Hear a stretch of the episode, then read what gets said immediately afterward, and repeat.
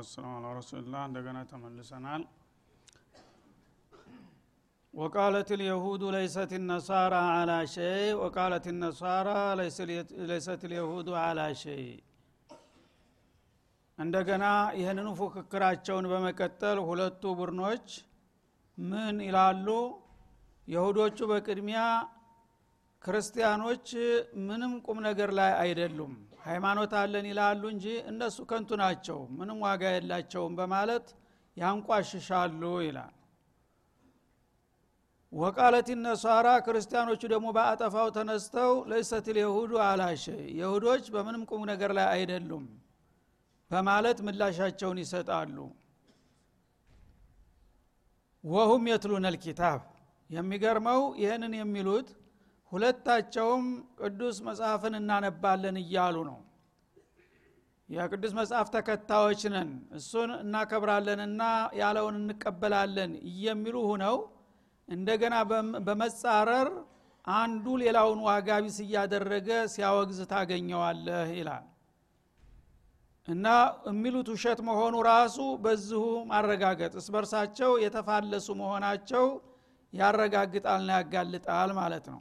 ባለፈው አያት ላይ ሁለቱ ተስማምተው የሰጡት የጋራ መግለጫ ይመስል ነበር። ወቃሉ ለን يدخل الجنة إلا من كان يهوديا أو نصارى ሲል ሁለቱ ቡርኖች በጋራ ወይ ይሁዳ ወይ ነሳራ የሆነ እንጂ ከዛ ውጭ ያለው ዋጋ የለውም እንደማለት ነበር የሚገባን ዛሂሩን ስናየው ማለት ነው። እነሱ ተስማምተዋል። ሁለቱ ጀነትን ለሁለት ገምሰው ተይሁዲያ አንተ ከይሁዲያ እኔ ብለው ያው እዛ ሀገር ለመግባት የሚፈልግ ሰው ወይ እኔ አይባል ወይ አንተ ባል መሆን አለበት እንዳሉ ነበር የሚያመለክተው ቃሉ በጥሬው ሲታይ ማን ነው። አሁን ግን እስበርሳቸው በዚህ ነገር እንደማይስማሙ እንደገና የተቃራኒ መጣ ማለት ነው። ምናሉ ሁለታቸው ተስማምተው ሳይሆን በመፎካከር ነው፣ አንዱ ሌላውን በመተካት ነው ያለፈውንም የተናገሩት። ይሁዶች ብቻችንን እኛ ብቻ ነን ጀነት ባለ ርስቶቹ ነው የሚሉት እንጂ ክርስቲያንም ቦታ የለውም በእነሱ አመለካከት ማለት ነው። ክርስቲያኑ ደግሞ በተተኪነት መጥቶ እናንተም ሌላውም ቦታ የለውም የኔ ብቻ ናት ጀነት ነው የሚለው። ለዚህ ማረጋገጫው አሁን ቀጥሎ የሚመጣው አያት ነው ማለት ነው። ምናው ወቃለት اليهود ይሁድ የተባሉት ቡርኖች ليست النصارى على شيء ነሳራዎች በምንም ቁም ነገር ላይ አይደሉም፣ ሃይማኖት አለን እያሉ ይጃጃላሉ እንጂ ሃይማኖት ማለት እኛ ብቻ ነን ባለቤቶቹ፣ ስለዚህ የነሱ ሃይማኖት ከንቱ ነው ብለው ነው የሚያምኑት ይላል። እንደገና ወቃለት النصارى ክርስቲያኖቹ ደግሞ በበኩላቸው ليست اليهود على شيء ይሁዶች በምንም ቁም ነገር ላይ አይደሉም በማለት ይወጋገዛሉ ስበርሳቸው ይላል። ግን ይሄን ማለት የሚገባው መረጃ ሲኖር ነበር። አንድን ሰው መወንጀልም ሆነ መደገፍ ወይም መንቀፍም ሆነ እንደመደገፍ የሚቻለው መረጃ ካለ ነው። መረጃ ሳይኖር ግን አንድን ሰው ዝም ብለህ ብትዘልፈው ተተራ ዘለፋ ሊያልፍ አይችልም፣ አንተም ትዝብት እንጂ ሌላ አታተርፍም። እነሱ ግን በአይና ባወጣ ጉድ ዝም ብለው አንዱ ተነስቶ ሌላውን ዋጋቢስ ያደርጋል ይላል። وهم يتلون الكتاب ምንም የማያቁ ማህይሞች ቢሆኑ መቼም የማያቀሰው የፈለገውን መዘባረቅ ያለ ነው። ግን እነዚህ ሰዎች ያቃሉ እኮ በመሰረቱ ስለ ሃይማኖት። እንዳውም ሁለታቸውም የሚስማሙበት ኪታብ አለ ተውራት፣ ሁለቱም ይስማሙበታል። እና ተውራትን እያነበቡ እንደገና አንዱ ሌላውን ዋጋ ቢያረግ ታገኘዋለህ ይላል ማለት كذلك قال الذين لا يعلمون ና ተውራት የሚለው ምንድነው? ሁሉ ማን አመነ بالله واطاعه يدخل الجنه ነው የሚለው። እንዲሁም ደግሞ ኢንጂልም በበኩሉ እንደዛው ነው የሚለው፣ ያመነና መልካም የሰራ ጀነት ይገባል ብለው ነው እንትን የሚለው። እና እነዚህ ግን ሙእሚን አይደለም አሉ ፈረጁት ማለት ነው። አንዱ እኔ ብቻ ነኝ ከኔ ውጭ ያለው ዋጋ የለውም ሲል ተውራትን እያስተባበለ ነው ማለት ነው፣ ኢንጂልን እያስተባበለ ነው። ተውራት ይሁዳውን እንትኑን የፈለከውኑን በጌታ ያመነና መልካም የሰራ ይጸድቃል በማንኛውም ጊዜ ነው የሚለው፣ ኢንጂልም እንደዛው ነው የሚለው። ይሄንን ያነበቡ ግን እነሱ በጠባብነት በእና በመቀኝነት ጀነትን እንደ አንድ ግለሰብ ጓሮ አጥበው የኛ አባል ያልሆነ ሰው እሷ ውስጥ ትርጉ ብሎ ሊመጣ አይችልም፣ እንደውም ሃይማኖቱ በመሰረቱ ከንቱ ነው፣ ምንም ሃይማኖት አለን ይላሉ እንጂ የላቸውም እስከ ማለት ይሄዳሉ ነው የሚለው። ይሄንን የሚሉት ደግሞ ኪታቡን እናምንበታለን የሚለውን ቅዱስ መጻፋቸውን ያነበቡ ነው። ያንን ባያውቁና ባያነቡ ኑሮ ማህይም መቸም ቢሳሳት ያስገርምም ነበር ይላል።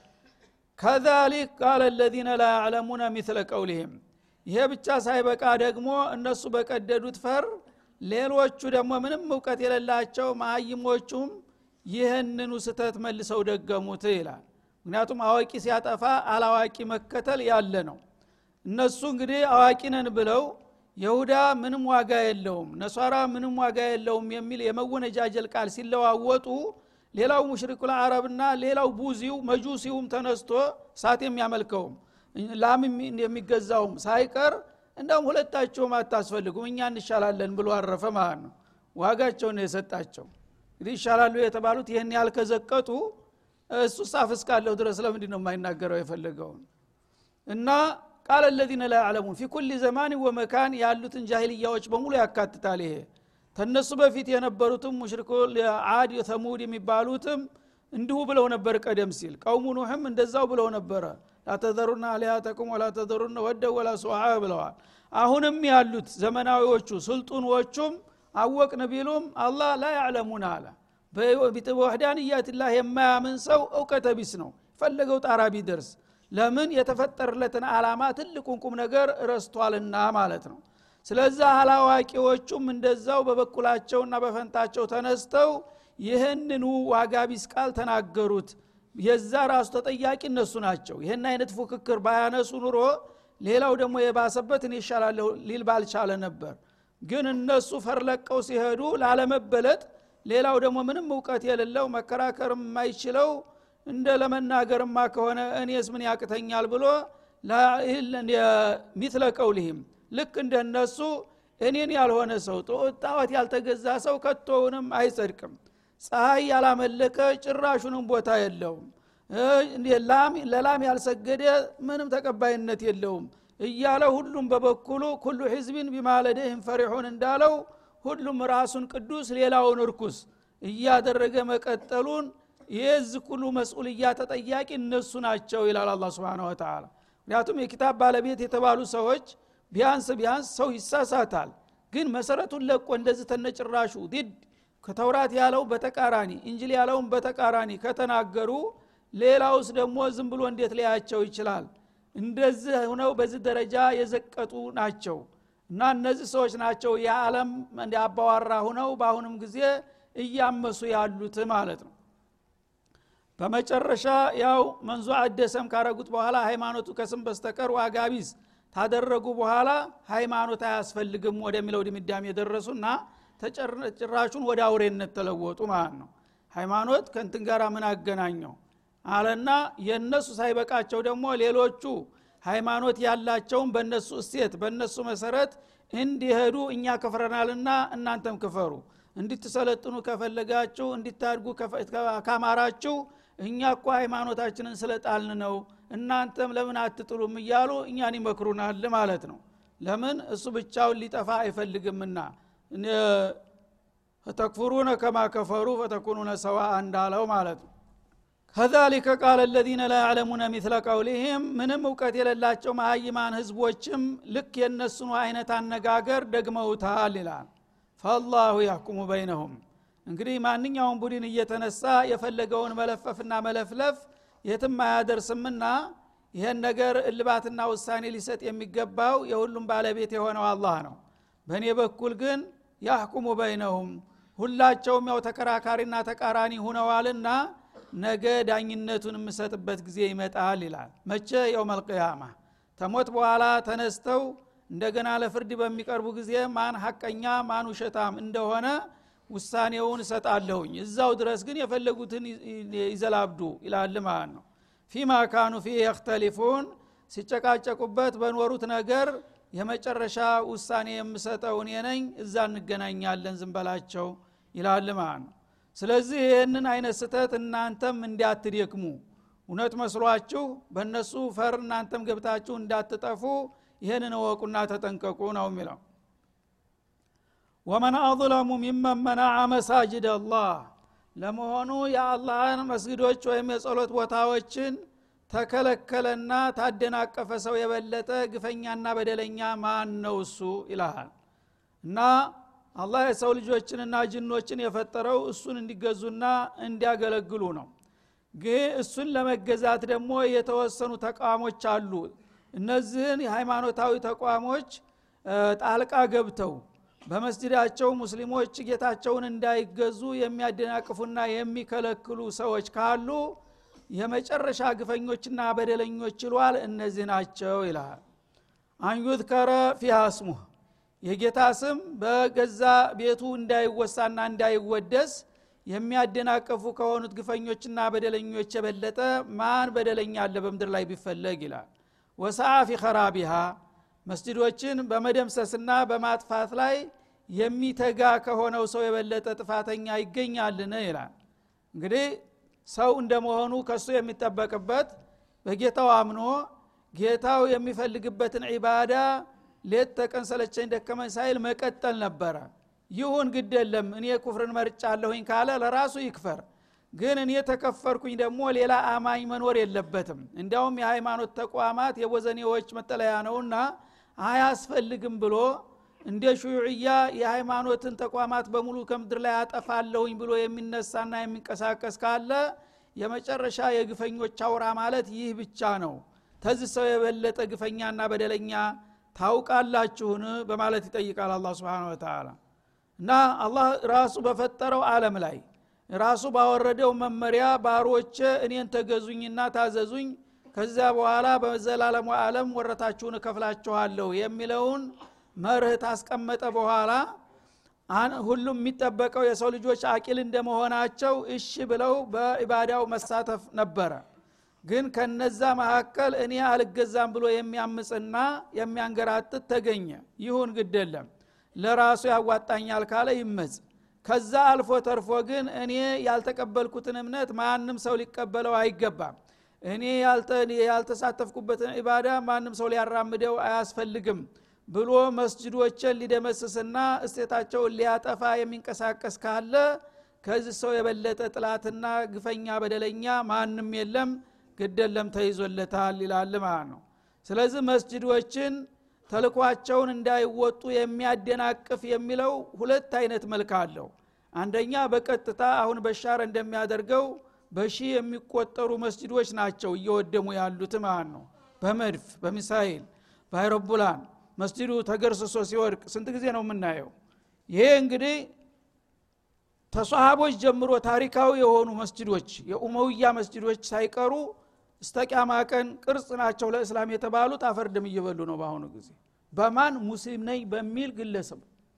ሱብሃንአላህ ማይጠበቅ ነገር እና በግልጽ እንግዲህ ተናንትና ወዳ መግለጫ ይሰጥ ነበር አንዱ ኢማም ፈራረሰው መስጂድ ወና ውስጥ መስሎ ለምንድን ነው እነዚህ መስጂዶች ያውም ታሪካዊ መስጂዶች መተኪያ የሌላቸው የዓለም ቅርጽ የተባሉ መስጂዶች ለምንድን ነው እንደዚህ የሚባሉ ሲል ሙስሊሙ ከዚህ ነው የተነሳብን ሌላ ቦታ የሱ አፈና ስለላው አንቀሳቀሻ ስላሳጣቸው ሰው የሚገናኘው መስጂድ ነው መስጂድ ውስጥ ነው ዶልተው እንደዚህ ያደረጉኝ ብሎ መስጂዶቹ ራሱ ጥላት ናቸው ለሱ ብሎ መግለጫ ሰጠ። መስጂድ መጥፋት አለበት ለምን እዛ እየተሰበሰቡ ነው ይሄንን ሰልፍ እንውጣ ምናምን እያሉ ሙአመራ ያደረጉብኝ ብሎ መስጂዶች ሁን ብሎ በስተት አይደለም ሁን ተብሎ ነው የሚመቱት ብሎ ገለጠ ኢማሙ ተተናንቶ ደ ይሄ እንግዲህ ሙስሊም ነኝ በሚል ሰው ስም ይሄ ይጠበቃል። ሱብሃንአላህ አንዱ ይሄ ነው። ሁለተኛው ሳ መስጂዱ ቅርጹ እንዳለ ግንቡ ሊቀመጥ ይችላል ግን መፍሩግ ያደርገዋል ማለት ነው። ብዙ አገሮች እንደሚያደርጉት ባሁን ጊዜ መስጂዱ ቆሟል ምንም ችግር የለም ህዝቡ ግን ተኢማን እንዲርቅ ተደርጓል ማለት ነው። ህዝቡ ተሰልቧል ራስ በፍቃዲ ኢማንህን አተህ ቀፎህ ቀርቶ ኢየሱ እንደፈለገ የሚነዳ መስጂድ የዞር ብለህም አታይ ያደርጋል። ይሄ ምንድነው ተخريبል መስጂድ መስጂድን አላማውን አሳጣው ማለት ነው። ይገጠርን እንደ ሙዚየም ምን ቸገረኝ ግን ወጣቱ የመስጂድ እየተባለ እዛ እየገባ መቦዘን የለበትም። ይሄው በእኛ አቅም እንኳን ሳይቀር አስራ ስምንት አመት ያልሞላው ልጅ ቁርአን እንዳይቀራ ማለት ምን ማለት ነው? መስጂዶች ባሪዎቻቸው እንዲቀሩ ማለት ነው። አስራ ስምንት አመት ድረስ ነው የሰው ልጅ ጥሩ የህይወቱ መሰረት የሆነ ነገር በዲንም በዱንያም ሊጨብጥ የሚችለው። ከዛ በኋላ ጉርምስና ውስጥ ነው ግዚያዊ ስሜቱን ማሳደድ እንጂ ኢባዳና አንድ አላማ ያለው ነገር ሊሰራ አይችልም ከ18 በላይ ይሄን ያቃሉ እና ይሄ እንግዲህ ማድረግ ምንድነው አሁንም ታሁን ጀምሮ እንዲቆም አኔ ተወደፊትም ደግሞ ከ12 ከ18 አመት በላይ ብትፈቅድለትም ብትለምነውም አይገባም ከዛ በኋላ ምን ሊያረግለት አብሮት ያላደገውን ነገር ወና ውስጥ ምን ሊያረግ ነው የሚገባው ስለዚህ ይሄ ማዕናዊ ነው ማለት ነው ናዛ ያ መስጂዱን እንዲጠላው እንዲሸሸው ማድረግ ተخريبል መስጂድ ነው ማለት ነው ቀጥታ መስጂዱን ደግሞ መደምሰስ ያ የለየለት ሁሉም የሚያቀው ነገር ነው በሁለቱም መልኩ መስጂዶችን የሚያጠፉና የሚደመሰሱ ከሆኑ ግፈኞች በለጠ ማንንም በደለኛ የለም እና እነሱ ተይዞላቸዋል ጦርነቱ ከናንተ በፊት እኔ ጋር ነው ያለው የኔን ተቋሞች በማውደም ላይ የሚሳተፉ ሰዎች ኢን አጅለና ወአጅላ ጉዳቸውን አሳያቸዋለሁ ይላል ነው አላህ Subhanahu Wa Ta'ala ወሰሃፊ خرابها እነዚህን ሃይማኖታዊ ተቋሞች በመደምሰስና በተጠቅሙጭ በማድረግ የሚጠርፍና የሚተጋ ከሆነው ሰው የበለጠ በደለኛና ግፈኛ ቢፈለግ ከቶም አይገኝም ኡላኢክ ማካነ ለሁም አይድኹሉሃ እነሱ ሰው ለጊዜው ባላቸው ጉልበት ይሄንን አይነት እኩይ ተግባራቸውን ቢያራምዱም ተትንሽ ጊዜ በኋላ ግን እነሱ ቦታ የሚያጡበት ጊዜ ይመጣል አላህ እዚሁ ዱንያ ላይ እንደ አይነት አምባገነኖች ስንዝራ ይራመዱም ብዙ ጊዜ ለጊዜው ግን አጥፎ ያላቸውን አላህ የቀደረውን ይጨፈጭፋሉ ይዘው ለመጥፋት ማለት ነው ግን አላማቸው ሊሳካ አይችልም አላህና የአላህን ቤቶች እንደዛ ኢላማ የሚያደርጉ ሰዎች ማካነ ለሁም አይድኹሉሃ እዚች መስጂድ ደግመው ሊገቡ አይችሉም ኢላ ኻኢፊን ፈርተው ያኮበሸሹ ሆነው እንጂ ዛሬ እንደ ባለቤት ሆነው እና የፈለግነውን እናኖራለን የፈለግነውን እናጠፋለን ይያሉ እንደፈለጉ ቢሆን የተዋናኝ ቢሆኑም ነገ ግን ህልውናቸውን አይተው ክብራቸውን ተገፈው እነሱ ራሳቸው በዛች አካባቢ ለመሄድ ሰዋየኝ አላየኝ ይያሉ የሚያቆባሽሹበት ጊዜ ሩቅ አይሆንም ይላል አላህ Subhanahu Wa Ta'ala ይሄም በታሪክም ያለ ነው ሹዕያ ዋና ይሄ ነበረ ግን ባሁኑ ጊዜ አንድ ሰው ሹዕያ ነበረ ተብሎ የሚወራበት የሹዕያ ልጅ ነው እንኳን ተባለ ያፍራል ባሁኑ ጊዜ የኮሙኒስቶች ልጅ ነው ይሄ ሰው ያባቱ ኮሙኒስት ነበር ተብሎ ቢነገርበት አሁን በሶቪየት ህብረት በእንትና በአለም እንደዚህ ነው የሚሸማቀቀው ማለት ነው በጊዜው ግን ከኔ በላይ ማንም የለም የሚል ነበረ ማካነ ለሁም አይድኹሉሃ በዛች አካባቢ በጣም አፍረውና አንገታቸውን ደፍተው ቅስማቸው ተሰብሮ እንጂ ሊዘዋወሩ ነፃ ሆነው እንደማይችሉ አረጋቸዋለሁኝ